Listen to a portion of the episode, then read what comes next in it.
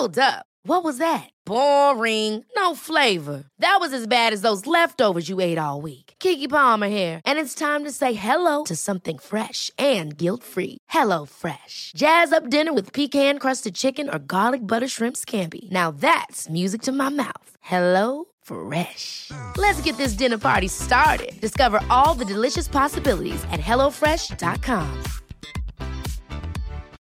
Millions of people have lost weight with personalized plans from Noom, like Evan, who can't stand salads and still lost 50 pounds.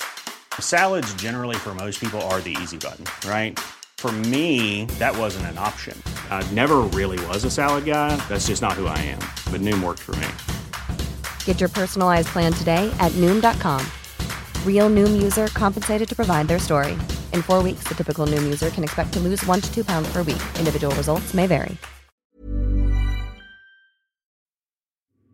Hey, Lee. Yeah, Dan, what's up? I guess we got a big get on this episode. You know, a good get? Yeah, a good get is like when you get somebody that um to interview that might actually be um of a uh, importance in the field. Something like that. um, anyways, we are continuing documentary December with Demon House with cinematographer Jay Wasley. Mike, roll it.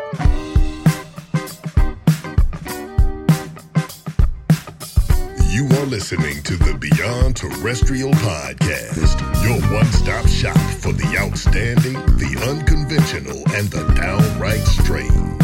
Strap in because the boys are about to take a wild ride. I'm Funk Master B, setting up that tea for the duo of dumb foolery. Your hosts, Dan and Lee. Of course I believe in aliens. I mean, in an infinitely growing universe, why would we be the only living species? Bigfoot, Nessie, all that stuff, it's gotta be real. How are we to say that we're the only ones? It's just ignorant. I think aliens are not only from other planets, but they're time travelers.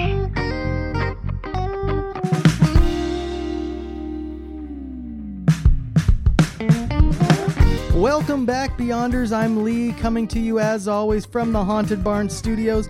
However, I am running the mobile setup today, so it is, as I like to refer to it as, the mobile Haunted Barn Studios. I'm still in the Bell Witch's backyard of Clarksville, Tennessee, and Dan, I am excited. But first, Dan, who are you? Well, if you don't know, now you know. Um, you're Lee. I'm Dan Martson. I am recording just down from the crossroads where Robert Johnson made his infamous deal with the devil. And we have got an excellent show to continue documentary December today, Lee. Uh, someone who actually worked on the documentary we watched. That is awesome. Like that is So awesome. let's let's bring him in. We've got one of the OGs, the founding fathers of Beyond Terrestrial, Mike Roop. Say hi, Hello, Mike. sir. People out there, beyonders, great wide world. yes, and and who did you bring Back along with you? again. I brought along with me a uh, gentleman, a scholar, one of my good friends, Mr. Jay Wasley. It's all debatable except for Jay Wasley. That's me. Exactly. very cool, very cool. And now, Mike, Mike, what do you um, have on today? Is that a Gucci? Is, is, is, is that? yeah, it's a Gucci Gu- cape. Um, I forgot Wow. to tell you about this, Right. Jay. Um, the reason I'm wearing this this cape right now is I wear I, I wear a cape every single time we record nice. episodes, and so you get to. s- Uh, we're in Vegas, you know. Wanted to make it nice and. Uh, you know, I see how it is. fancy, I see went how for it Gucci. Mike. You the- bring yeah, on one of your snazzy one. showbiz friends. You Hey, put on the. Gucci cape. I have to try and impress- impress. I gotta impress okay, him. That's cool. I got the bells. Stop outing me here, man. That's cool. No, that's cool. I see. I see where we rate. Um, but that's all right. Vegas, Um, Vegas so- changes people. yeah, it really yeah, does. that's true. um, well, a lot of folks um, who are listening probably know Jay from his work on Ghost Adventures. Very cool. Um, Thank you. But today we watched uh, a documentary that features uh, Zak Bagans from Ghost Adventures, a movie called Demon House. Um, very cool documentary available on uh, Amazon Prime Video, um, probably on uh, you know YouTube. but I think on Hulu too. I don't know. It's a bunch of places. watch it on Prime. I mean, we all got Amazon. Go go watch it there. Um, so guys, if you want to get the lowdown on the movie, you should probably watch it first and then come back, or listen to this first and then go watch it, and you'll understand a little bit about what went on behind the scenes. Very cool stuff. Um, but Jay, you've been you've been in show business since uh what going back to like 2000 2001 Yeah, around there, about I guess kind of bigger stuff started around 2002, I think, roundabout.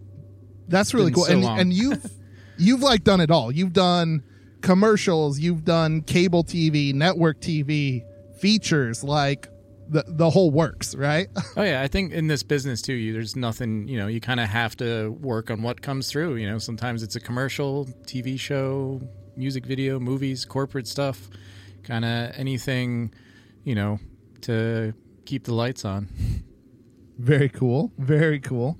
Now, I think some of our very, very loyal Beyonders might recognize Jay. You did a little bit of voice work for us in the in the new intro. Oh yeah, I thought I heard something that sounded familiar. yes. That is very cool, man. Thank you for doing that. That Yeah, is absolutely. awesome. It was fun. Um, it's Yeah, we're, it's we're cool just to sitting have here that. here at Simple Equations. Sorry to sorry to cut you off there. And Oh, no. it was it was late at night, and I was working on the theme, and I was like, "Hey, man, you want to say a bunch of shit into a microphone?" and he's like, "Okay." he just started ranting about aliens. It was the easiest ten grand I ever made. Yeah, man. Which I'm still waiting on the Right. check, by the way, guys. Oh, right. um, That's I thought you guys were gonna pay. that's uh, that's where all our Patreon support has gone, right there. oh, No, it both was a of lot them, of fun. both of them. Happy to help. no, that's cool. No, it was really good. Um, so yeah, very cool stuff. And then uh, Ghost Adventures on the Travel Channel, probably uh, your most uh, widely known, accessible work to folks. Um, how did you get started on that show? Yeah, they actually called me uh, back in 2010, uh, maybe even 2009, 2010. I was working in a lot of reality TV as a sound guy, as a camera guy, just kind of hopping from show to show, doing different gigs. And I was working on this show for Discovery Channel called Wreck Chasers, where we followed tow truck drivers around Philadelphia. And it was insane. We had to wear bulletproof vests. It was, it was like that Well, could be a whole story in its own right there. I was gonna say that's Philadelphia for you, right? Oh yeah, absolutely. and uh, you know, it, it was fun. And uh, but the company that produced that show also produced Ghost Adventures. So originally, uh, when Ghost Ven- Adventures first started, they used to always hire a local sound guy wherever they would go. So you know, they were always getting different people to come in. And you know, as you've watched the show, sometimes the show's out in the middle of nowhere. You know, these small towns, and it was kind of they got to a point where they were having trouble finding decent sound guys. And because I was working on this sh- show with uh, the company, they were like, "Oh, you know, let's throw you out on Ghost Adventures." So they called me and they're like, "Hey, are you available these dates? We got a gig for you." And at first, I just thought it was a gig. You know, I was like, "All right, I'm going to go out and record sound for this show." Uh, I flew out to Vegas actually, uh, landed. The production manager picked me up. We drove out to Goldfield, Nevada, and filmed an episode at the Goldfield Hotel.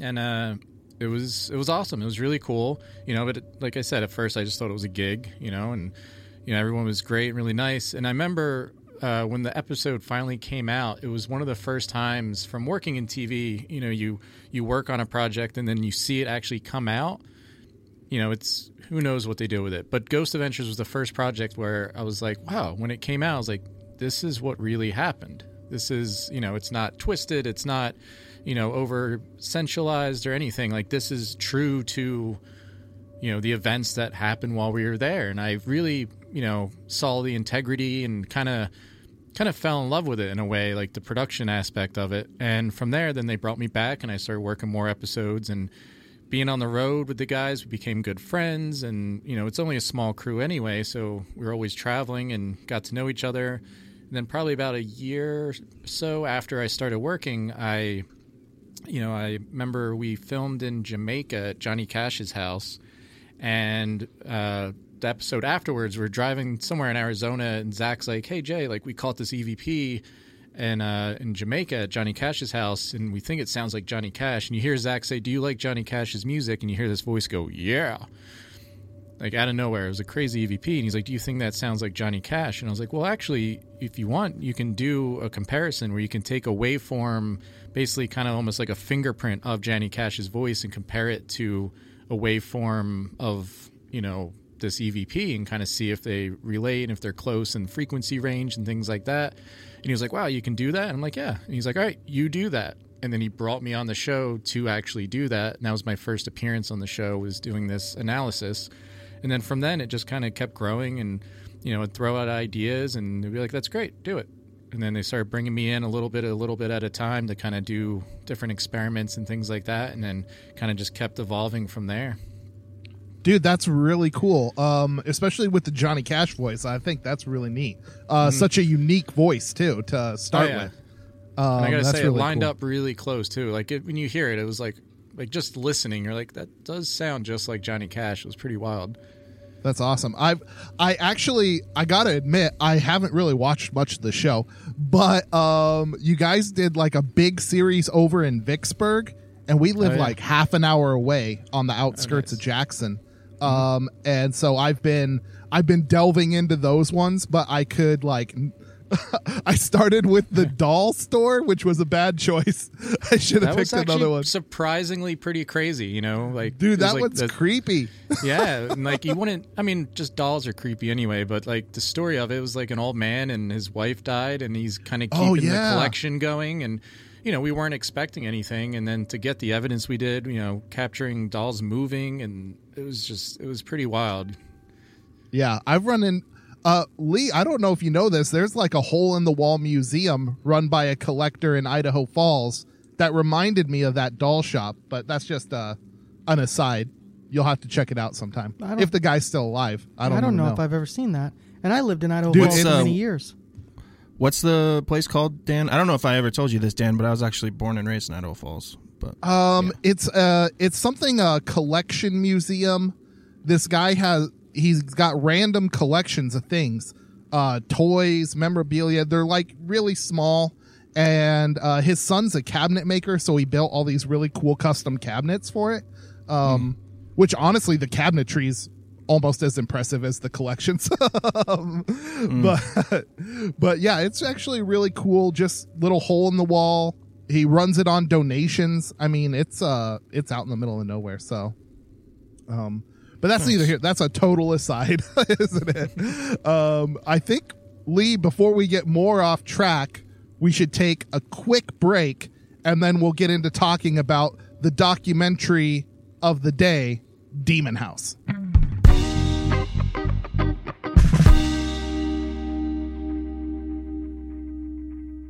Oh, hey there, Count Panic. I got a question for you. What's that, Bob? What do you know about Mothman, the Loch Ness Monster, ghosts, demons, and things that go bump in the night? Not much, Bob. Well, lucky for you, we host a podcast called Bob After Dark where we talk about legends, lore, and the supernatural. Wow, where can I find this podcast? Wherever you find your great podcasts at. Welcome back, Beyonders. We've been talking with Jay from Ghost Adventures and a documentary that we have watched and are excited to discuss called Demon House. Just before the break, though, Jay was informing us about how um, how he kind of got into Ghost Adventures, and one thing that he mentioned was the uh, being able to analyze the waveform. And I, I don't have nearly as much experience as the two guys on the other end of this uh, this call here, um, Mike and Jay. But even I, and in my little bit of experience, can recognize every time Dan says "but um" in the waveform without hearing it. Wow. oh, me too. That's so funny. I can recognize that too. Wow. What a call out, dude. Now I'm gonna be con- now I'm gonna be so self conscious. I'm sorry, Dan. I didn't mean to make you self conscious. Wow. Thank you. It's No, okay. it's all right. It's all right. Uh, but um, anyways, Uh, the subject of God damn it. The subject of the day is Jay's documentary Demon House. Guys, if you haven't watched it, go do, especially if you're a fan of Ghost Adventures. Um, you'll get a whole. Wh- How long's the doc, Jay? Like ninety some minutes? I don't know. Yeah, it's probably it's a full feature length, so somewhere Yeah. between hour and a half ish. Yeah. And it's roundabout it's there. great. Like if you like Ghost Adventures, um I think this is really good because you can just do a lot more in a feature. You can get more into the story, uh, break down some of the different parts of it. Um you know, it's just it's like a really big, cool, great episode of Ghost Adventures, but like even freakier because there's a 12 foot tall goat man. Yes. Now, Dan, real quick, I, I don't mean to interrupt or anything like that, but I do think we need to acknowledge something. Um, we need to acknowledge that we are speaking with our friends at Simple Equations Media. Simple Equations Media is an all around video and audio production company that can take your project from start to finish without or Dan, I need a little help here. I'm trying, but you've got that down. I don't. you know what? You know what? Um, I Dude, you I did that in gonna- front of the owner. Like, what are you I doing, know, dude? like you flubbed the ad read right here with the guy. That was bold. That was Yeah, very we make bold stuff. of you. yeah, stuff stuff gets done. Very bold, sir. I just want to make sure that he knows we're doing the ad read. I was gonna let him tell us about it, and then we could use his I mean, I audio think that's later. a great ad, just like that. it's memorable, At least at you- least like two more customers are gonna come right? because that. right. Wait, hold on. The phones are ringing. I fuck that ad read up from Dan every single episode in one way or It's- another.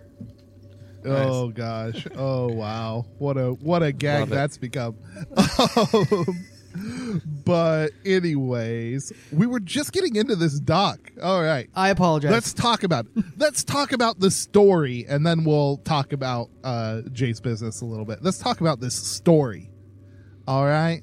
Um 2011 this lady named Latoya Ammons, her kids, I think like her mom too. They're living in this house in Gary, Indiana, Lee. What do you know about Gary, Indiana?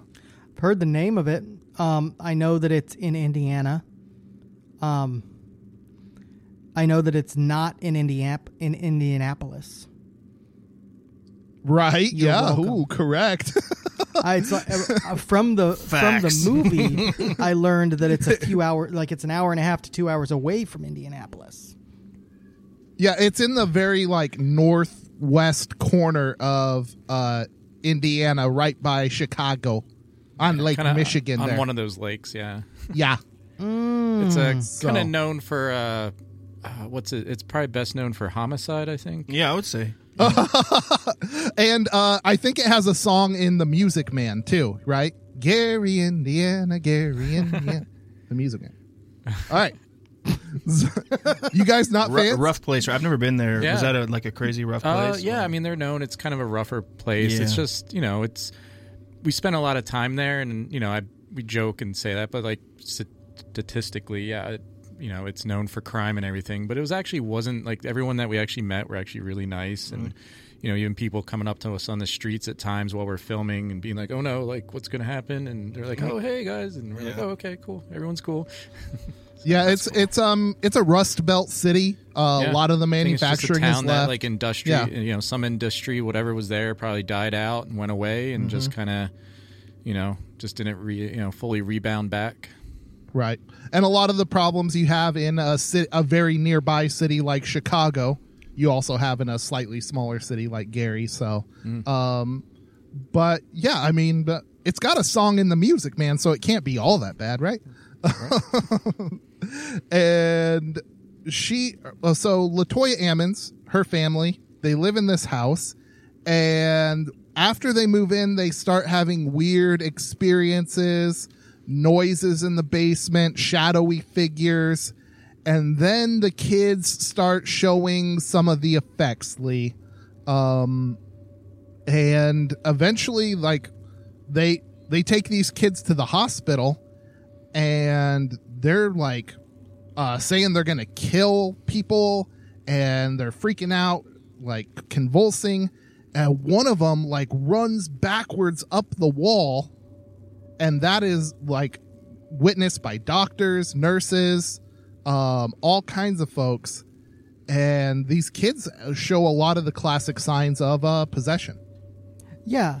And I think that was like one of the things that drew us to the story too was that there was so many credible witnesses. You know, everyone has a ghost story, everyone says things happen, but with this story in particular, uh, the kids were going to school and showing up with bruises and things like that. So actually, uh, the CPS workers got involved because they were investigating possible child abuse because these kids were coming in all bruised up, and then they went to the house and visited the house and then did interviews with the family. Um, and then every time they would do this, you know, social workers, the chief of police was with them, other police officers were with them, and they would all witness these paranormal activities occur. You know, so it was probably one of the most, you know, that has the most credible witnesses. You know, whether they're like officials in the police department or social workers and things. And then when they went to the hospital, ultimately, and he ran backwards up the wall and was like talking in tongues, things like that. You know, like the doctors and more social workers all witnessed this all happen. Yeah, um, in the documentary, there's some of the footage um, from like the police chief. I guess he brought a camera into the house, um, and the the blinds were dripping, and you can see like the house have strange effects on people. Uh, one of the social workers like touched the dripping blinds, and it like it turned half of her hand like pale, like white. Um, that was actually really kind of freaky. I thought that was a weird one. Um, Real quick, so- Dan, uh, one thing I wanted to ask kind of about that stuff. Like, are these things like in all your travels?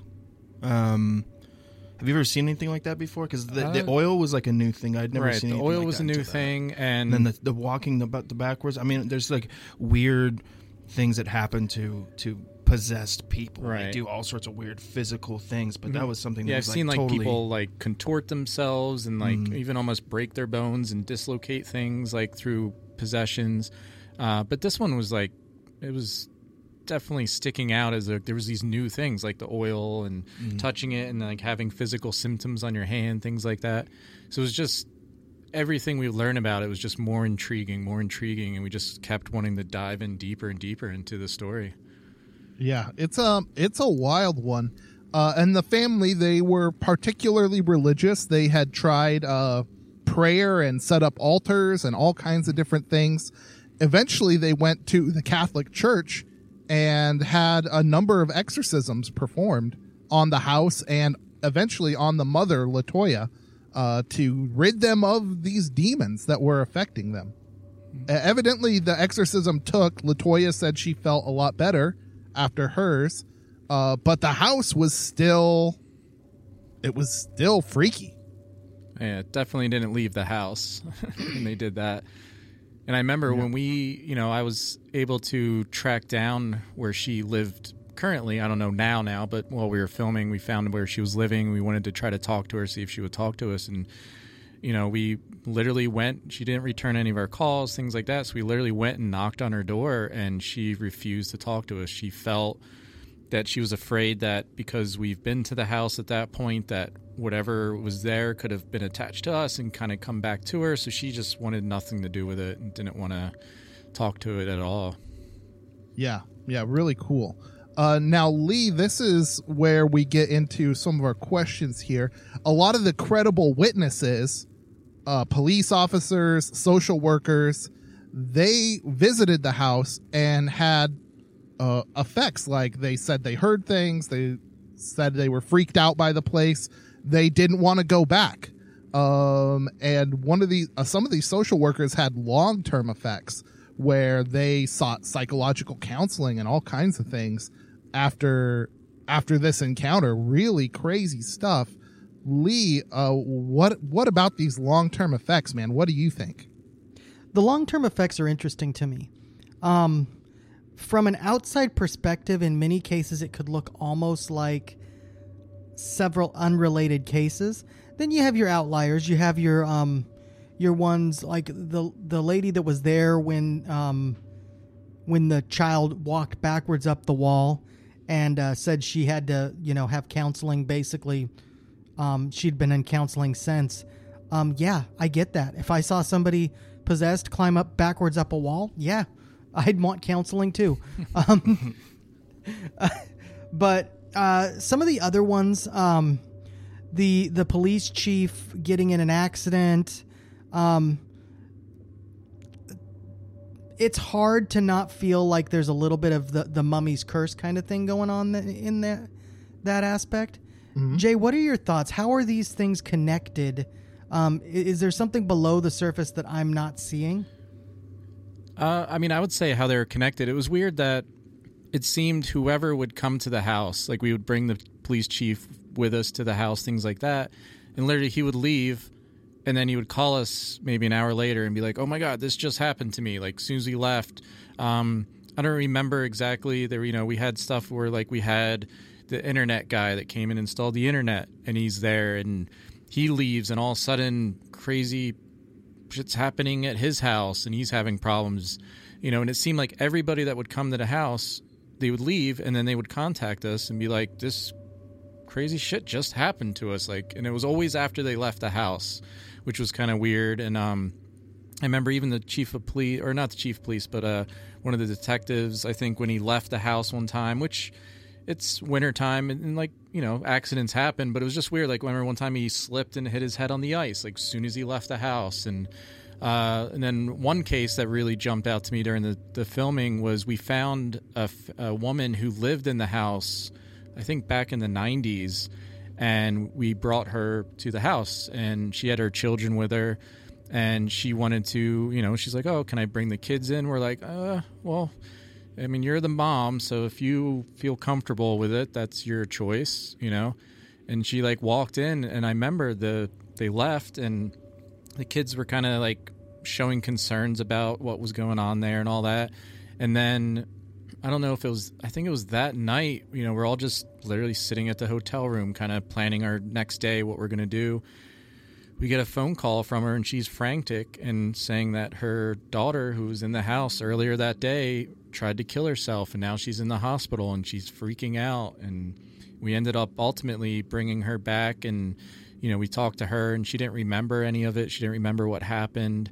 Uh, and then we ended up actually uh, getting the priest who performed the original exorcism on the Ammons family to perform an exorcism on her. And uh, it seemed from everything we've heard uh, afterwards that it actually she felt better. And there was a moment she passes out which the priest was telling us that's a common thing during possessions like 'cause it's just so much energy expelled that they literally would just pass out once it's done. So it was just weird that like every, everybody had an experience you know Yeah, yeah. It was it was crazy to watch her, to watch her in the chair in the church getting that exorcism and then slump over su- like so suddenly. Um, to see the way she was affected, it was really crazy. Um, one thing one thing that interested me about that story um, it was its portrayal on the screen um, when the kids were in the house like there was a lot of foreshadowing towards the the young boy. Um, right. and it seemed like he was being affected um, but he was expressing it more than she was which may have been what caused her issues in my opinion was she was possibly internalizing it rather than saying hey this is making me uncomfortable Right, exactly. She was kind of bottling it up and ultimately made her be more vulnerable to it, possibly. Or even this, whatever, uh, one of the entities hitched a ride on the son first. You know, we don't know what he could have been weird for a few hours after leaving the house and then it jumped over to his sister. You know, we don't, unfortunately, we don't know what happened when they first got home, but, you know, that's uh, another theory we kind of threw around was like, oh, maybe it did affect him And I remember it was weird when they were there. There was a whole moment in the basement where the the mother was like, "Why are you kicking me?" and started yelling at the son. And we see it on camera, like he never kicked her, and Yeah, she's just like out of nowhere. It's just like, don't you be kicking me, right? Yeah. And he's like, "What? I didn't do anything. What are you talking about?" We're like, "Oh, I, I really like Zak's moment in the basement with the kids. I think that was one of the better parts of the doc. Um, so folks, go check that out. That was a really good little interview. Um, now, in Zak's voiceover at like the very beginning of the movie, um, he suggests that this film was like uh, cursed. Uh, there were troubles with the crew, uh, all kinds of production issues. You were working on the project, Jay. Did you ever get the feeling that something was like acting against you? A hundred percent of the time. you know, it was. I remember there was a time. I mean, ah, so many times. Uh, a few personally that jump out. I remember one time uh, we were in the house, one of the early first times of the house, and Zak suddenly got affected and literally grabbed me and started pushing me like he was trying to push me through this window that was there, and I actually had to. You know, kind of push his arm off me and hold him back and just kind of start yelling at him, be like, Stop, what are you doing? We weren't even filming either. Like, it wasn't, you know, we weren't like, oh, let's film and see what happens. Like this was like, all right, we're done filming for the day. Let's lock up and head back to the hotel. And he just snapped and just basically attacked me. And luckily, we had security cameras rolling, so we were able to capture the footage of that. But that was personally a really scary moment. Glad you brought that up. That was what a question I wanted to ask. Is like in that moment, like what his demeanor was like. Was he like, I'm gonna Oh, yeah, it was rage. It was full on rage, and he grabbed me, gripped my shirt, and was like pushing me right towards the window. And luckily, I was able to like twist and kind of like back away, and just he kept pushing me. And you know, I've known Zak for years now, for over a decade, and you know, we've been in so many different situations all around the world together. And like, I know the guy. I film him. I, you know, I shoot the stuff he's in. Like, I know how he looks. I know his eyes. I know, you know what I mean? It's when you film somebody so much, you notice those things, and it wasn't him. You know, I can see him, and I've seen him kind of change in other moments, certain locations we're in, and that was definitely one where like I knew it wasn't him, and it was terrifying, but I was able to kind of be like, all right, like I know it's not him. Let me just keep pushing and keep pushing back, and you know, kind of snap him out of it.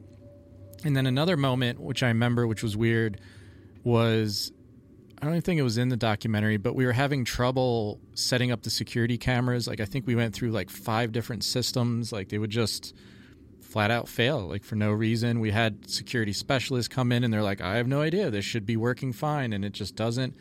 And I remember one moment, you know, we set the cameras to be like, all right, we were worried about time, like how much you know recording time we have available and it got to a point where we're like well they're not recording on motion for some reason like it's just not working right and then i was like hey why don't we and once again this isn't filmed you know we are just trying to figure out the setup and i was like why don't we just let it roll 24 hours you know and then we're like eh it's too much footage like we just you know roll 24 hours a day for weeks and weeks and i mean we shot it over the course of years and you know like it would just be insane amount of footage and just wouldn't be practical.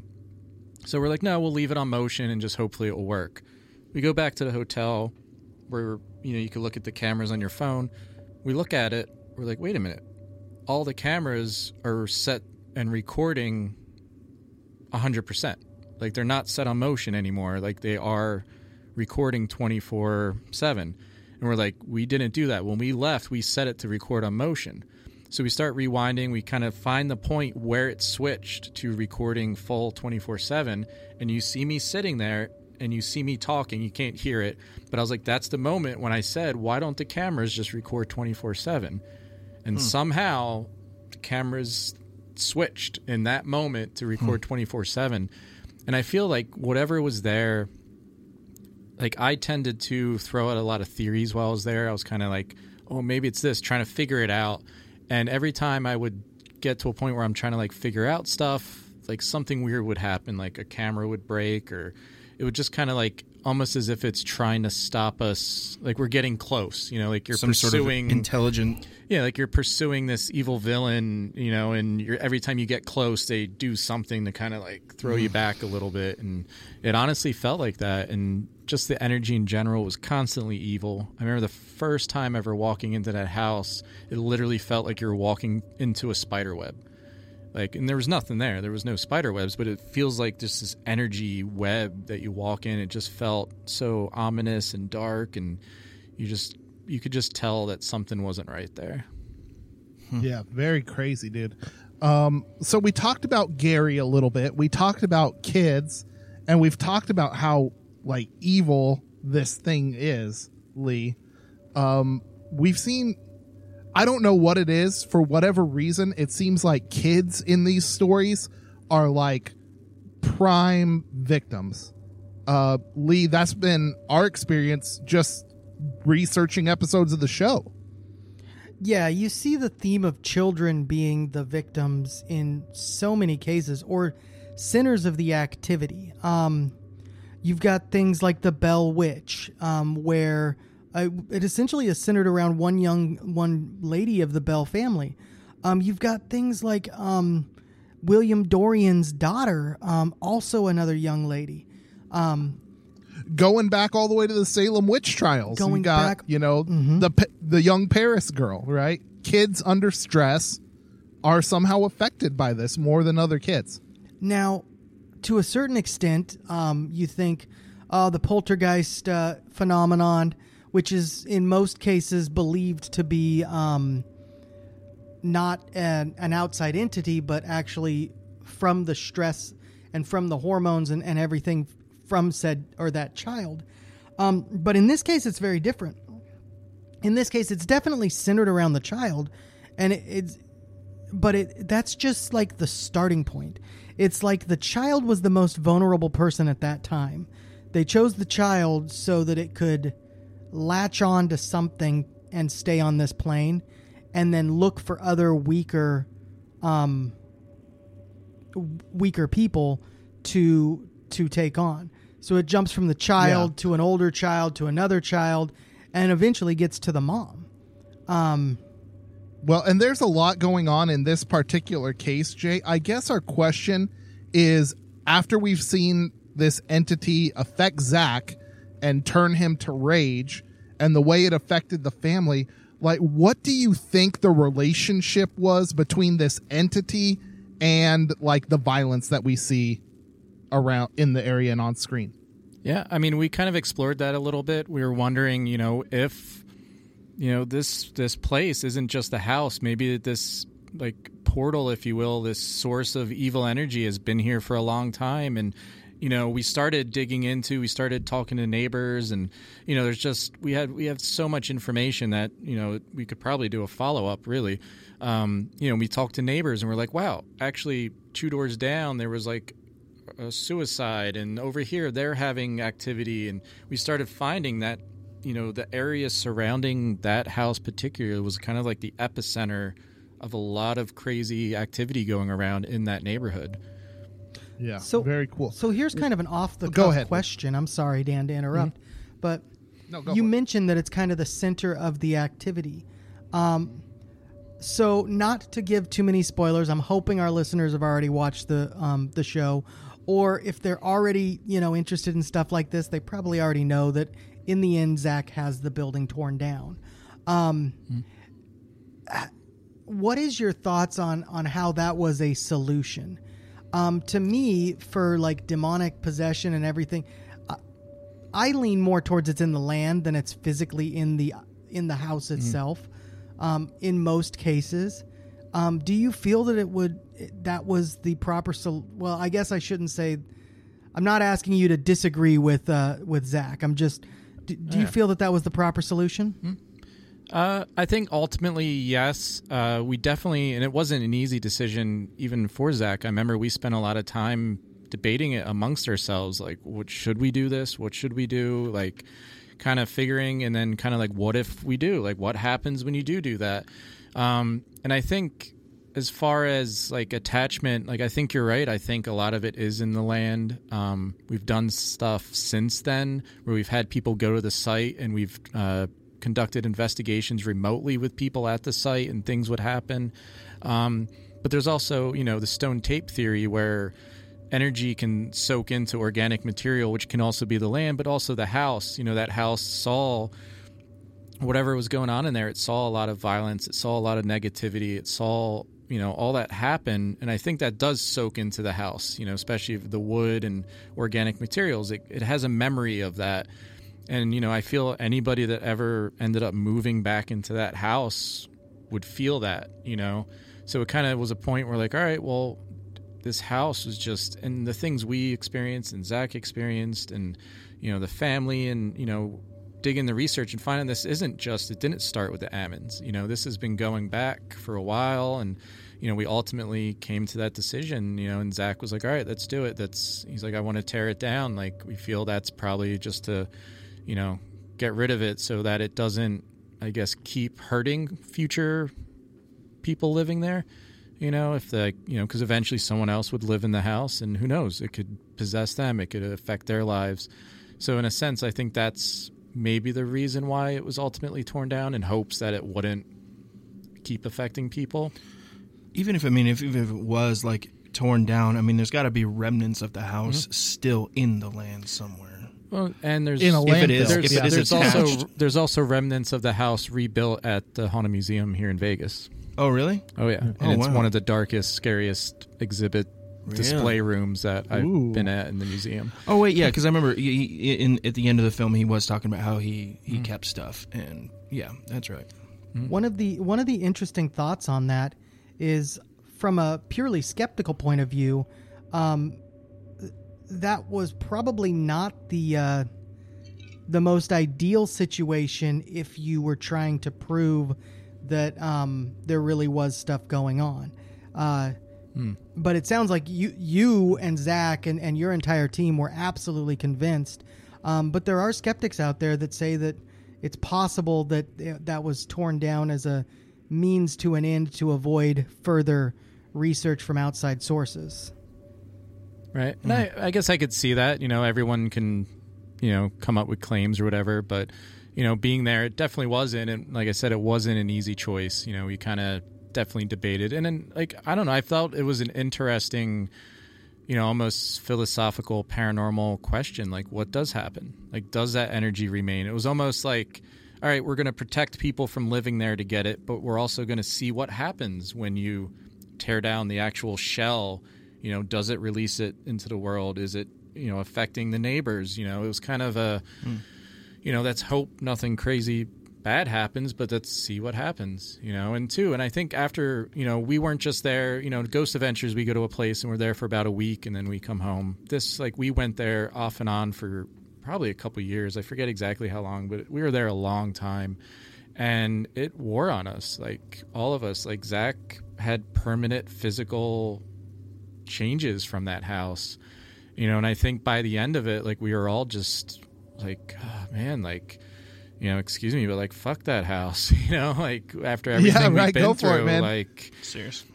like we just don't even Yeah, want to see is- it, don't want anything to do with it. Like that's just, you know, in our, you know, and you know, it's like, uh, you know, in the ancient days where like, you know, they come and invade a city and they just burn it to the ground and get rid of it like it never existed, and it kind of slowly fades away in history. Very cool.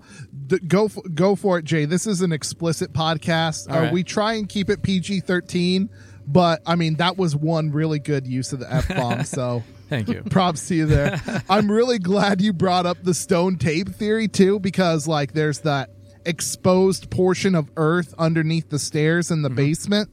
Um, and as soon as I saw that, I thought, oh, stone tape, right? It's in the ground. Um, but with the history of the house, um, the purported history of the house, the you know murders, suicides, all kinds of things, the deaths. Um, I think tearing it down and leaving just whatever's in the ground, uh, probably probably better. Um, plus, you don't want like they'd had issues with squatters over there. Mm-hmm. You don't want people coming in there messing around. Yeah. Who knows? Yeah. Kids with Ouija boards Oh, yeah. God knows yeah, I what. heard about that. Like we would, you know, we had security cameras and security systems, but even when we're not there, it was going off. Like people would just drive up and try to get in all the time, and you know, it definitely was a. It's a definitely mess something I would have done as a, as a Oh, yeah, I mean, teenager. I, would've probably would have totally too. Can't blame tried. them, but Yeah. but don't try breaking into places you're not supposed to. Exactly. Mike, we, Yeah, we that's a- never that's a- But I Use your get better judgment. we didn't necessarily break in, but um, I I remember doing that with you when you were up here, driving through Hoptown. what did we? Oh, yeah, yeah, we did. Yeah, Oh, that We- place yeah, is the, the first time haunted. we hung out. uh, yeah, we went. We went. We went. Um, we went searching for the. Did you ever hear? Have you ever heard of the uh, uh, Hopkinsville Goblins case? I don't think so. No. Yeah, it was one of the early uh, uh, UFO alien sightings to to make major news. Um, and yeah, it was actually in, in Kelly, right? It was a little tiny little town. So we're just like, he had just moved to Clarksville. Uh, we were hanging out, just trying to get to know each other and all that. So we hop in his tiny little car and drive to Hopkinsville and just start Nice. driving around. And we, we That's ran upon Kentucky, it. right? Isn't it? Yeah, it's just Yeah, it's like twenty miles up into Kentucky from from Clarksville, um, Fort Fort um, Campbell, and um, yeah. So we just start driving through town. We we go to the uh, museum. It was like a local museum or whatever, and start talking to these old ladies. They're having some sort of weird function, and uh, people are bringing in food. And we're like, "Hey, do you guys know anything about this alien sighting from like the '40s?" And uh, uh, it was a good time. So we just started driving. The lady gave us a, a general direction, Mm-hmm. and um, we just spotted a UFO out in the middle of a field. Oh damn! yeah, it was wild. like across the street from where the thing happened. Anyways, cool. that's a totally different thing. This is Demon Right. House, but Nice. yeah, it was, it, was, it was good. But on the No, way no, back that's from an that, awesome story. Mike and I made a stop because on the way into Hopkinsville, we saw a house, and the first thing Dan or Mike says to me is, "Ah, that place is definitely haunted." it's on and smells like cat piss. Yeah. If I remember the, uh, yes, we we just we, we drove around the town a little bit and we found like specific houses that just look haunted as shit. Yeah, and we like remember we, we walked around like this old cool. broken down house with these boarded up windows. Just started like walking around and it was creepy, dude. It was creepy. It was. Very cool, guys. Well, let's move on to a quick little break because we've got more questions for Jay coming up right after this.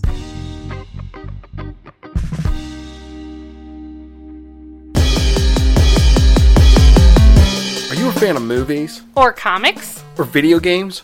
Or just anything else nerdy? Well, you should check out the Zing, Zing This This podcast. And that's spelled Z E N G. this. And we have nerdy topics from comic book reviews to in depth analysis of iconic nerdy movies, as well as video game discussions. Mm-hmm. Where's some of the best places to find us, Allie? Well, Podbean, of course. You can also find us on iTunes, Stitcher, Google Play, Anywhere else you listen to your podcast. podcast. Yeah. So check us out. Once again, that is Zing This. And we're back. Welcome back, Beyonders. We are still here with Mr. Jay.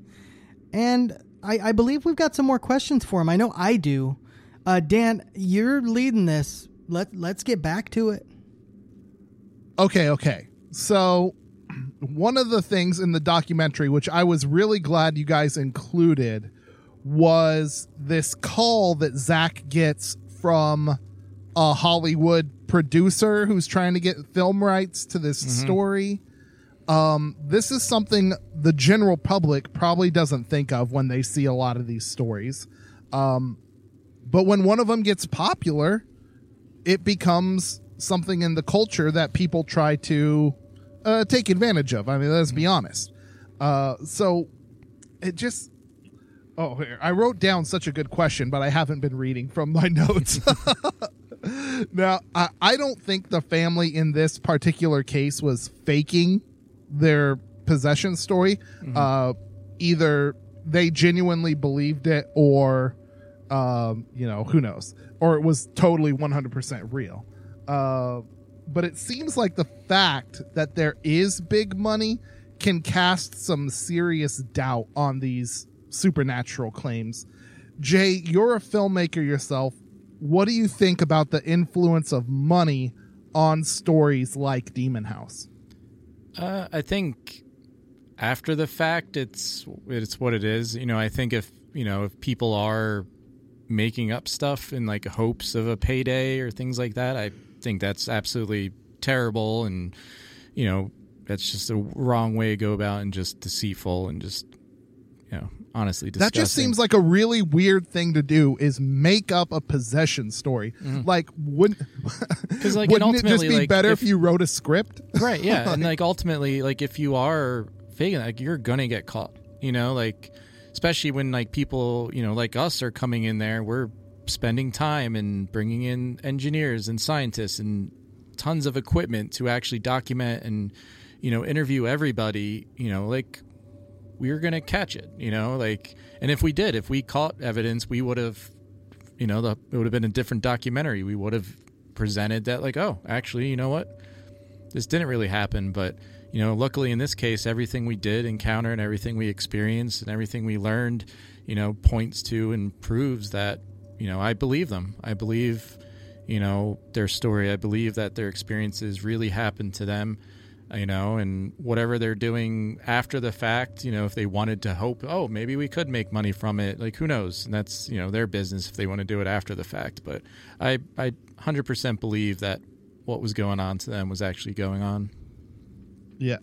Um, it's just it just seems really weird to try and fake it. And anyone who's ever seen an exorcism movie knows like the Catholic Church doesn't just step in and do an exorcism. Like Yeah. that's always a major plot point in the movie. Like the church Mhm. isn't just going to come over to your house and yeah do there's it. There's actually a lot of steps of approval and things like that i think it ultimately actually actually has to go back to the vatican and get approval from there I, I mean, we learned a little bit about that um, with the William Dorian story, and he couldn't get approval from uh, the Catholic Church. mm-hmm. Um, he ultimately had to try to Oh, do it on his own. Mm-hmm. Yeah. Um I mean, it's crazy. And the thing is, I guess for most people, uh their only experience with an exorcism ever is going to be a movie, right?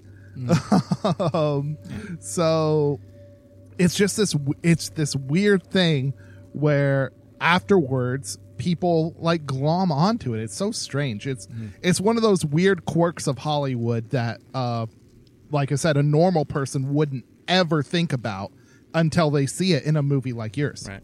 And then too, like when you know there are movies that are made from true stories, and you know Hollywood ends up coming in and twist it. They change people around. Like the uh, you know the original Exorcist was actually based on a story about a boy. It wasn't even a girl, and you know Yeah. they changed it for the movie purposes to be a girl, but originally it was actually a young boy, which we actually got to investigate the original house that inspired that movie but it was interesting. And then we also uh, a couple years ago we did the original Conjuring House, you know, and hearing the actual story of that, the history, and then you see the movies, and you're like, oh, okay, I see like generally how it's there, but they twist and change things all the time. Yeah, it's got to be better for the big screen, right? Uh, more exciting. Right. So, Well, even even wa- like the Warrens themselves would kind of like be like allow or like elaborate, you Mhm. know, embellish, if you will, and right. all that Oh, yeah. stuff. And I think they were brought in as producers on those Conjuring. as- movies as well. Like I think they were actually listed as producers. So Mm. who knows what their Yeah. deal was? well, and I mean, this is something we see in the history of paranormal lore going back. Uh, we just did a, a big thing on the Salem witch trials. Um, one of the court recorders was embellishing all of these stories. Um, and sometimes it's because these people are true believers and they want whatever force it is eradicated. Um, and I guess sometimes it's just because they think it'll make a better story that they can sell later. But it just this this family, um, they just never struck me as those sorts of people. Um, and especially with all the witnesses surrounding them, it just seemed odd. Yeah, it was a thing too that I think that backs up their claims is that you know they weren't when it happened they weren't pushing for media or attention at the time. It actually was a few years later that the story actually came out. They already like left the house. They already went through the exorcism. They already did all that. They left. They moved to you know where they ended up moving to, and they have like their new life. They're doing their thing, and then the story just kind of broke out at some point. You know, so it shows me that if they were trying to do it to make money or get fame, then they would be on top of that from the beginning and trying to push it to get it an, while it was that's happening. an important thing to definitely know. In that is that it wasn't until later that all this stuff really came out. Exactly. They were literally just trying to Yeah, they were just trying to move on their life. move on with their life. Yeah, Yeah. That that is a key point right there. Now, uh Jay, you're, you know, we see you in the movie shooting scenes. Uh we also see another cameraman who becomes affected by the entity. Um and his the way he is affected is similar to Zak's um but he has to he has to leave the production. He eventually gets uh you know, fired or whatever Yeah. um it's it's just interesting to me the way that uh latoya and her family were affected the way Zak was affected the way the cameraman were affected all slightly different but all still mostly the same. It, you know what i mean? Uh like latoya got a legit exorcism. Um Zak didn't get that, but uh, Adam, the cameraman, didn't get that either. It's it's weird this relationship between the there's some nuance to it, I guess, is what I'm trying to say between being full on possessed and being affected by these spirits. You have a lot of experience with this. Can you speak to that nuance? Yeah, I mean, I think everyone's going to have a different experience. You know, I think it comes from your mindset, your possibly religious beliefs, your spiritual beliefs, whatever, however you feel, however you perceive things. It's going to affect you slightly different, you know, person to person. Um, and in our case, you know, especially with Adam, you know, I knew Adam for years before that. He was a friend of mine, still a friend of mine. I still talk to him once in a while, and uh, you know, it was it was interesting because even before Adam, uh, we had because a lot of times it was just Zak and myself, and you know, Billy was with us. He would you know help us out with things as well, and so it was just very few of us. There wasn't we didn't have a big crew, and then we would go out and certain times we're like, all right, we want to shoot a little more this trip, so let's bring on an extra camera guy or bring on a couple people. And even before Adam, we had uh, you know a couple extra production assistants that came out, you know, an extra camera guy. And then after you know that experience of filming, you know, and then we were like, hey, we're going back to film, and they refused to come back. They didn't want to come back and work again because they just didn't like the energy of it. They were, you know, I don't want to speak for them directly, but you know, from what they kind of relayed to us is that they just were scared in a sense, you know. You know, from what they saw and heard and experienced, they didn't want to get caught up in it, and fair enough. You know, I can't blame them for that. Um, and then it got to a point where we're like, all right, we do need to bring on another camera guy. And I reached out to my friend Adam and asked him if he wanted to come out and shoot. And, you know, the experiences that happened to him and, you know, kind of seeing him break down. And, you know, he wasn't fired. Like, it just, he was honestly too disturbed from it all. And it affected him so much that we just had, we're like, all right, the best thing for you is to get out of here. You know, like, I'm afraid like it's going to get worse for you if you try to stay, you know?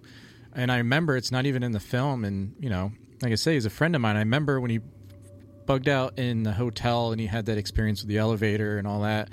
After all that, you know, I'm sitting with him in the stairwell of the hotel, and I'm just like, "Hey, man, like, are you okay? Like, no camera, like, nothing filming, and just kind of worried as a, you know for him as a friend, and you know, and he's like, he's like, honestly, Jay, like." coming out here he's like he's he's into the paranormal you know he's into horror movies and you know he's like you know he's all tattooed he's into that like death metal he's like into that kind of world vibe of things. And he's like but i never believed it. He's like i don't believe that stuff. He's like i'm into it. You might think i do. He's like but i don't believe it he's like i've been out here with you guys for three days and i 100% believe it and it's like destroyed his mind it like hmm. freaked him out so much that he kind of lost his mind and in you know, it was ultimately because he's like, I never believed it. He's like, I thought I would come out here and be like, oh, this is, you know, I see what they're doing. This is bullshit. And he's like, no, like, holy shit. I was out here for a few days and my mind is blown. I've seen things I can't explain. I'm being affected. You know, and he actually was breaking down. He was crying with me, and you know, I was trying to like talk him through things and how to help and get through stuff. And you know, and then we decided like, you know, the best thing would be to send you home and then even when he got home, I remember he called me and he like started seeing things. Like he got in his car. I remember him telling me and he saw like you know the terrifying cloud. You look in the rearview mirror and he saw the demon in the backseat of the car. Really? And like, and then he like lost his car keys and like just a whole series of bad luck really hit him really hard when he left. Um, and then I remember, and I felt kind of bad because he started from you know talking to him and like he started feeling better and kind of getting better. And I was like, hey man, like we really want to film with you a little bit more just to kind of have you recap your experience. And we also want you to take a lie detector test. Um, you know, not that we don't believe you, but we just, you know, we want to, you know, we want to pursue everything. We want to, without a doubt, you know, try to prove as much as we can. So we want you to take a lie detector test. And I remember he came, we actually met at my parents' house in Jersey, and I shot a little interview with him. And he's like, "Oh yeah." At first, he was all happy. He's like, "Oh yeah, I've been good. Things are fine." And we started talking about it, getting back into it. He stops and goes to the bathroom, almost throws up, and he's just like, he started going. It started affecting him again, and it got really bad. And you know, and luckily now, from what I hear from him, he's doing well, and you know, he's still he's a filmmaker and doing his thing, and you know, but he kind of had to just shut it off and step away from all that and you know, and I haven't bugged him about it or tried to talk to him about it because I get it. You know, sometimes the best thing to do is to just, you know, a lack of a better term, ignore it. Don't feed into it. You know, and I think that's what ultimately got him to kind of get back to normal, if you will. Way cool. Um, yeah. Wow. There, there was one thing. Uh, he was with the the scientist, uh, the Yeah, bioenergy Taft, yeah. specialist. Yeah. Um, his story is very compelling. I don't want to get into that one too much uh, because I think that leads us into Zak's story and some spoilers. So we're gonna try and, and step around the end just a little bit. We don't want to reveal too much, but um, I think some of the things that Lee has talked about with the skeptical analysis are are really spot on. And I love talking to you, Jay, because my default is to be like, uh, I- I'm sitting here watching it on TV. I'm like, oh, that's all bullshit, right? Um, but to talk to someone who was there, it's very, very different. So, like, there's this big disconnect between a skeptic sitting on their couch and an investigator in the trenches, Right. Right. And I, I Um, don't blame you. You know, I mean, and even everything, you know, to this day when we film, you know, I always approach everything skeptically. You know, I want to be like, all right, what is going on? Is this really happening? Let's seek out to prove it or disprove it. You know, I never just instantly go with it. You know, I want to be proven to myself. So I get, you know, I get the natural thought of being a you know a skeptic and calling it out and you know oh it's on TV and things and you know it's tough to be like oh it's you know a TV show but you know I can honestly say this isn't you know you know it's not just a TV show for us like it is our life like you know and luckily we have the control. We don't have a network that tells us what to do. We don't have producers that tell us what to do or oh say that again do this do that like never been like that never has been. It's literally the four of us running around you know doing whatever we feel we need to do to pursue it. It's a raw documentary really. You know each episode we make and you know the film as well. You know and i love that that freedom and realness that we get to do and just you know if we don't get things we show you that. If we get things we show you that. It's just you know it's literally just our adventure trying to do this and Well, and I hope this conversation helps kind of bridge that gulf between a skeptic sitting on their couch and you guys who are in the trenches out there doing it, right? Because that is a that's actually, uh, you know, despite as much as you try and portray on the screen, it's still a pretty big disconnect. Um, and I think I think right here we've gone into some of the stuff that is actually kind of bridging that gap, Yeah, which I, think, is really cool. And I think there will, there'll always be skeptics. And like I said, I don't mind them. You know, I feel you should try to figure it out. You know, and all I can say to skeptics is like, you know, go out and experience it for yourself. And sometimes that's what it takes. It mm-hmm. takes your own personal experiences to be like, all right, there is something here. You know, and like, don't believe us. Go out and you know explore yourself. Try to figure it out. You know. Well, and Mike, we all know guys who want to debunk just for the sake of debunking, right? Yeah, um, yeah, I, I know some people like that. yeah, yeah, yeah. Um, it's you know eh, sometimes it's fun on the internet, but yeah, for sure. And It's Lee, just- Lee, you you you've always seemed to be somewhat skeptical of, I guess, ghostly things, right? Yeah, I, I tend mean, to for the err most but loves part. more Bigfoot, on the- but loves Bigfoot. Oh, I absolutely yeah, love interdimensional Bigfoot totally exists, yeah. but god damn it, grandma's not here. So yes, I I'm the same way about the- aliens, man. I tend to err on the more skeptical side of things, especially when it comes to like ghost and demonic phenomenon. Um, but one thing that that really, like Dan was saying, really bridges that gap is actually setting and talking with Jay. Um, because for me, it, it's very easy to be like, oh well, you know that Zak's an actor or Adam's, you know, a pretty good actor. Um, it's very easy to do that from from the couch. Uh, but to actually get a chance to talk with somebody, ask our own questions, ask questions that some of those skeptics would be interested in asking, um, and hearing Jay's true and sometimes bordering on emotional response, um, and and what really happened to him, uh, it it makes it more real for me and makes it it makes me more of a believer in it. Um, I've always tried to keep an open mind, but you're right. I tend to err significantly more skeptical about ghosts and other things than that than I do about cryptid creatures and stuff.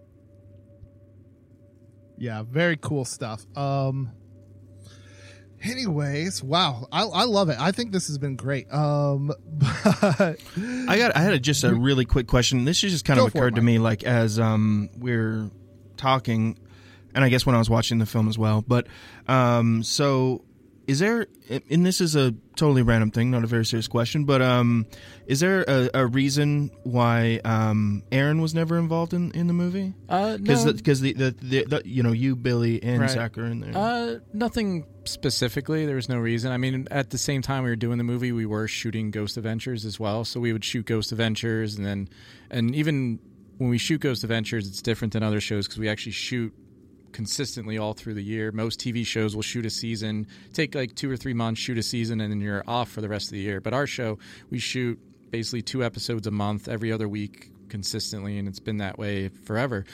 Uh, so I think just the schedule of it was really tough. Like we were traveling all the time. Like we would shoot Ghost Adventures, maybe go home for a weekend, and then fly up to Gary and work on the documentary.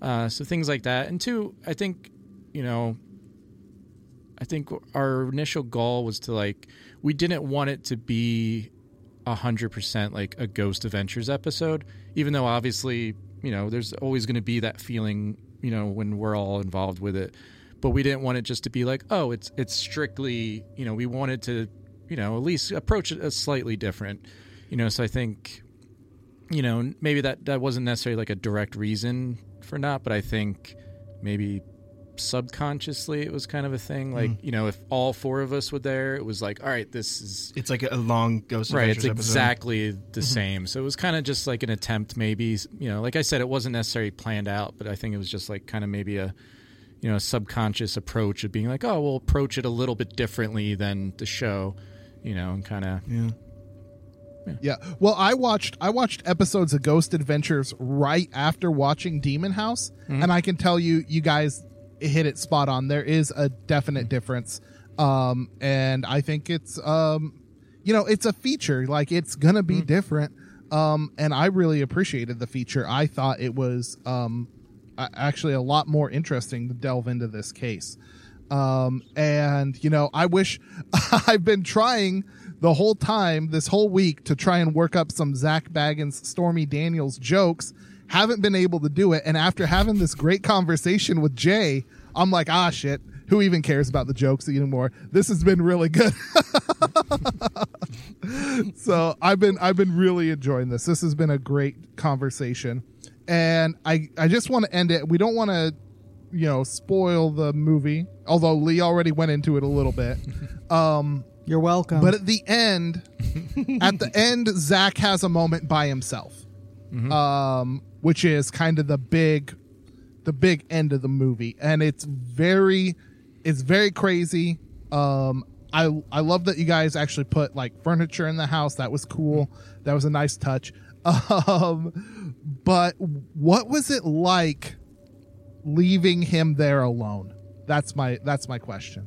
Yeah, I was nervous for him, you know, like because at this point that was one of the last things we did, and at that point, like we already knew it was haunted, we already knew it was evil, so like, you know, but we're like, he's like, all right, I want to do it, you know, it was his idea. He's like, I want to get locked in there, board up the windows, board up, I just lock me in there, you know. And we're like, all right, and we we're like, oh, let's put furniture in so it's livable, so it's, you know, and if you notice too, and that was one of the separations you know, from doing it differently than Ghost Adventures. It wasn't really investigating, you know, at that moment. Mhm. You kind of just wanted to live there, just be there and just kind of observe and just see what happens and experience it and ultimately lock him in so he can't get out. So if stuff starts happening, there's no way for him to get out. Um, and it was, you know, it was kind of a somber moment. I felt bad for him. You know, he's a, one of my best friends and, you know, you know the fear of knowing what could happen and you know what we just heard and witnessed already you know it was it was a little it was tough and you know i remember he would text me while he was in there and kind of being like i don't know and i'm like just stick with it you know like push through like you'll be all right and you know and and, you know unfortunately you know some crazy stuff did happen and i remember like i when i got home i went through all that footage you know for days like just watching security footage and seeing if there's any evidence and the evidence that he caught was insane still don't know what it is and it's terrifying you know that when you watch that clip over and over again like it still gives me chills seeing it and to know how it affected him you know physically even without spoiling too much but like how it literally physically affected him and he's still you know dealing with that today which is pretty wild. And you know it just i feel like i don't want to say a downside of the documentary but i feel like the more we learned the more we experienced the more we found out it kind of just brought more questions. It kind of brought more like wow what is what is it like it just kept going you know like you know like we learned a lot we discovered a lot of things but it also brought up a lot of questions a lot of philosophical questions you know like what happens once the home is gone you know like the long-term effects of hauntings and possessions and how it can hop between different people and different family members and you know and the idea of literally bad luck. You know like that whole shoot the whole production everybody involved was like literally swimming in bad luck the entire time. Like it was just constant one thing after another. Like we couldn't believe it. Like we couldn't like wow now this happened. You know oh we filmed the scene. Oh wait the camera just malfunctioned and we don't have it. Oh great cool. You know like it was just one thing after oh the the house inspector just called us. He just had some crazy thing just happen after he left the house. It was just one thing after another and you know it was as fascinating and amazing it was it was just it was truly a terrifying place and you know when i do interviews now and podcasts and press and stuff and they always ask what's one of the scariest places you've ever been and hands down it was that house in gary indiana Dude, very awesome. Um, Lee, wrap us up, man. Your final thoughts on uh, Demon House and our conversation with Jay. What do you think? For me, going into it, um, I came in very skeptical. I come out a little bit more of a believer, um, a little bit more of a. Uh, how do I put this right? I'm I'm just gonna say agnostic. No, I no. I, I was gonna say a little bit less of an A little more open. a little more open and a little more open to Zak Bagans, like in general. Um, he's gotten a bad rap in many ways, and uh, I, I think that this particular movie and just talking with Jay and learning more about everything that they went through for me, it really, it really helped me get back to um, that openness that I think uh, had been clouding or had been starting to cloud over a little bit more. Um, but Yeah, well, maybe maybe next time you won't be such an asshole. Okay. wow, I, I don't feel like I was an asshole, but okay. no, no, you. Tell us how you really feel, Dan. I was just, I was just throwing that. Oh, there's that uh, that rage that comes out with the possession. I don't know. That's what it is. Yeah, yeah, right. It's see, it's Uh, still living through you. Right. It went through the computer, through I Skype, and now he's it's told in you the how Right. his experiences he's had in our studio here. I, I actually told it on uh, the Yes, uh, the the, moon. Halloween The episode. moon. Yeah, that Yes. night. It was I the same night. story. Yeah, there's more and more. The other, Oh. I don't even know if I told you yet. The other night I was in the other side, and I was just sitting there totally by myself. No one was here, and I'm just sitting there. I think I was actually playing Charles's guitar, just kind of playing around, killing some time. All of a sudden, just boom, full on bang on the door over there the, to the warehouse. The whole wall shook, and I, I literally No way. jumped out of the seat and I just froze. And I like put the guitar down. I went right outside. I was like, all right, like, like my first thought was like, besides being scared and shaken by it, was that like, all right, someone's in here. Someone just broke into the studio. Mhm. Like, what's going on? You know? And I was like, why didn't the cameras go off? Why didn't you know? Yeah. But like, there was nothing there, and that that actually really uh really shook me. like, I Wow, literally jumped yeah. from that. Yeah, I mean, it's it seems like now everybody's had some sort of experience Mhm. in here. Yeah, Charles, the guy that works here, he's had his phone go flying off Yeah. one of the carts before. Yeah, we were gonna have a séance in here. It didn't work out, unfortunately. Oh, we- But- we still will, I'm sure, at some will. point, yeah. Oh yes, that's cool, dudes. Um, well, guys, I got to tell you, this doc it was uh, something else. I've watched it uh, twice now, almost three times. Um, but my kid's crazy, so Kids it was crazy. really good. Yeah, it was really good. Um, I thought it was uh, uh, for me personally. I thought it was much better than just uh, you know, twenty two. I, I like features though. I really love features, so I love a feature documentary. Uh, this was right in my wheelhouse. I think for me as a person who has never been into ghosts at all, um, this was a really great way to get into it. Talking with Jay, I think you wrapped it up beautifully. Jay, you were there. You know what was going on. Um, I think to spread this out to folks who might not have been into it or who are fans and are into it is a really good way to kind of bridge the gap between two different ideas of people um, which i it's just a great conversation Yeah. so i'm really glad we got to talk to you today Thanks. Yeah, mike was awesome. Your Damn. final thoughts what did you think about the flick you're Um, sitting right next to jay so you better say it was amazing like should have won an oscar This was a work of art that I had. No, um, no, I thought it was great when it first came out. I remember when it first came out. My sister, you met my crazy Oh, yeah. sister. Yeah, hi Michelle. She'll be listening. Hi, Michelle. um, but uh, she she texts me and she goes, "You guys." Talking about me and my wife, you guys have to watch this like right now. And I was, and I'd heard about it, you know, and it came out and everything. She's like, she's like, I just watched it. It's really freaking me out um, because, you know, he's talking about how possession can come through media, through film, through TV. I don't know what to expect, and I'm like, you're crazy. right? like, Yeah, it sounds crazy. great. But honestly, like since that came out, like I've gotten, I still get messages from fans and stuff that have watched it, and they're like, "Oh, after I watched it, this happened or that happened," and it's like, "Geez, maybe there is something to it," you know. Yeah. Which once again, that's another question that comes out, like, you know, when you know when you present this stuff, like. Can things pass through Yeah. electronic media and come through? Yeah, I think it. I think you know to to get my actual thoughts on the whole thing. I think that you guys really um, started to to narrow in on something uh, very intense. You know, um, like yeah, we we can all be skeptical, and you know, I've always felt that I've always been a a true full believer in.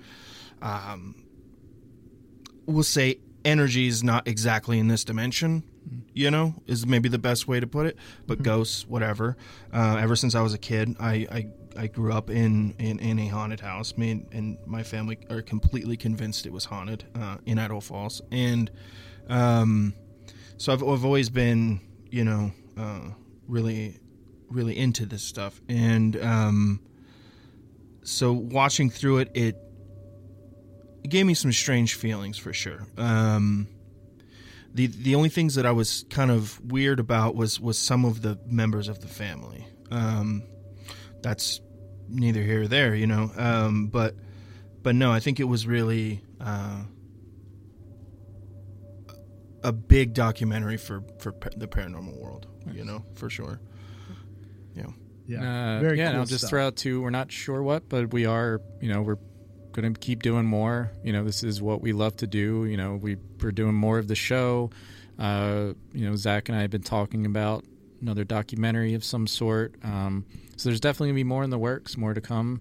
Uh, one thing that's really exciting that I'll uh, throw out real quick uh, is that uh, so Discovery Channel, who owns Travel Channel, is launching a uh, streaming service, Discovery Plus, which uh, every single Ghost Adventures episode ever will be available on that to stream at any time.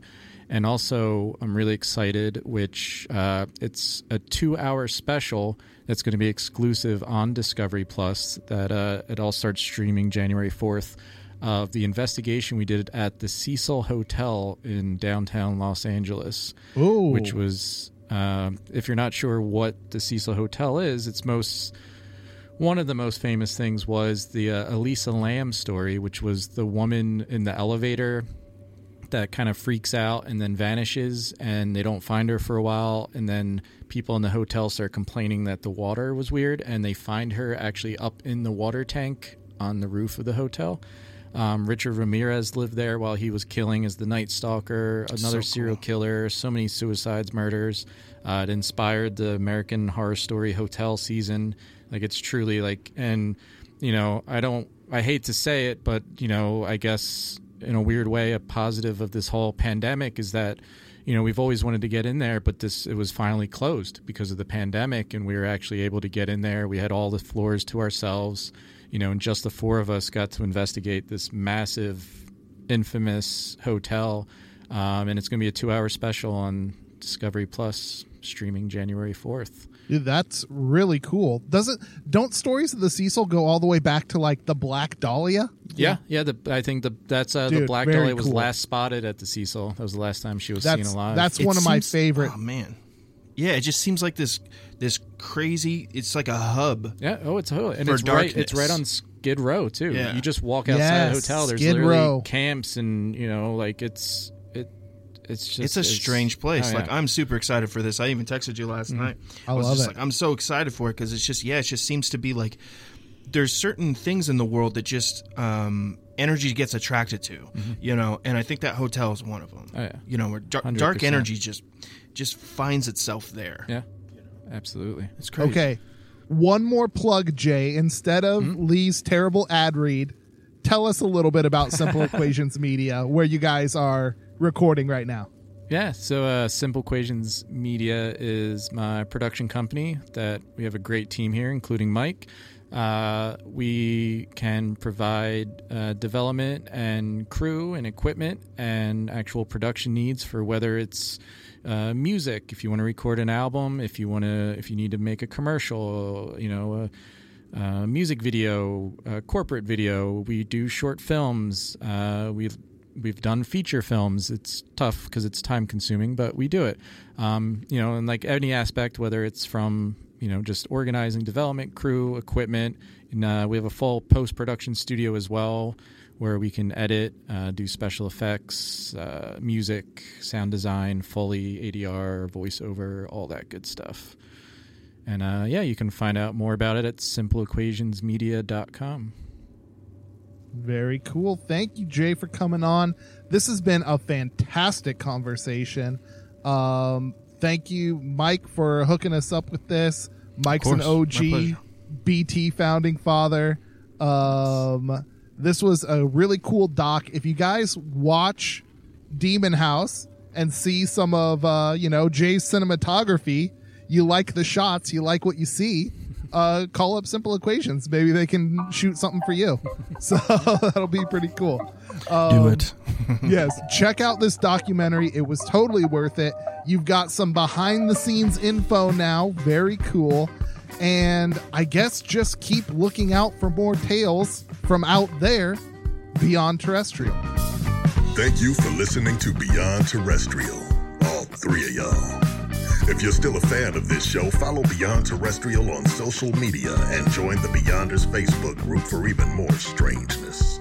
Links to everything, including previous episodes, are available at beyondterrestrial.com. That's the place to go for stickers, merch, show swag, and our Patreon. Patrons get exclusive access to ad-free shows, giveaways, and the unedited after show show. Anything you give to the show goes straight to Funkmaster B's bachelor pad, which for now is also where these jive turkeys record this show. This show was edited by Simple Equations Media with music by Mike Root. Dan and Lee will be back next Tuesday with more from Beyond Terrestrial.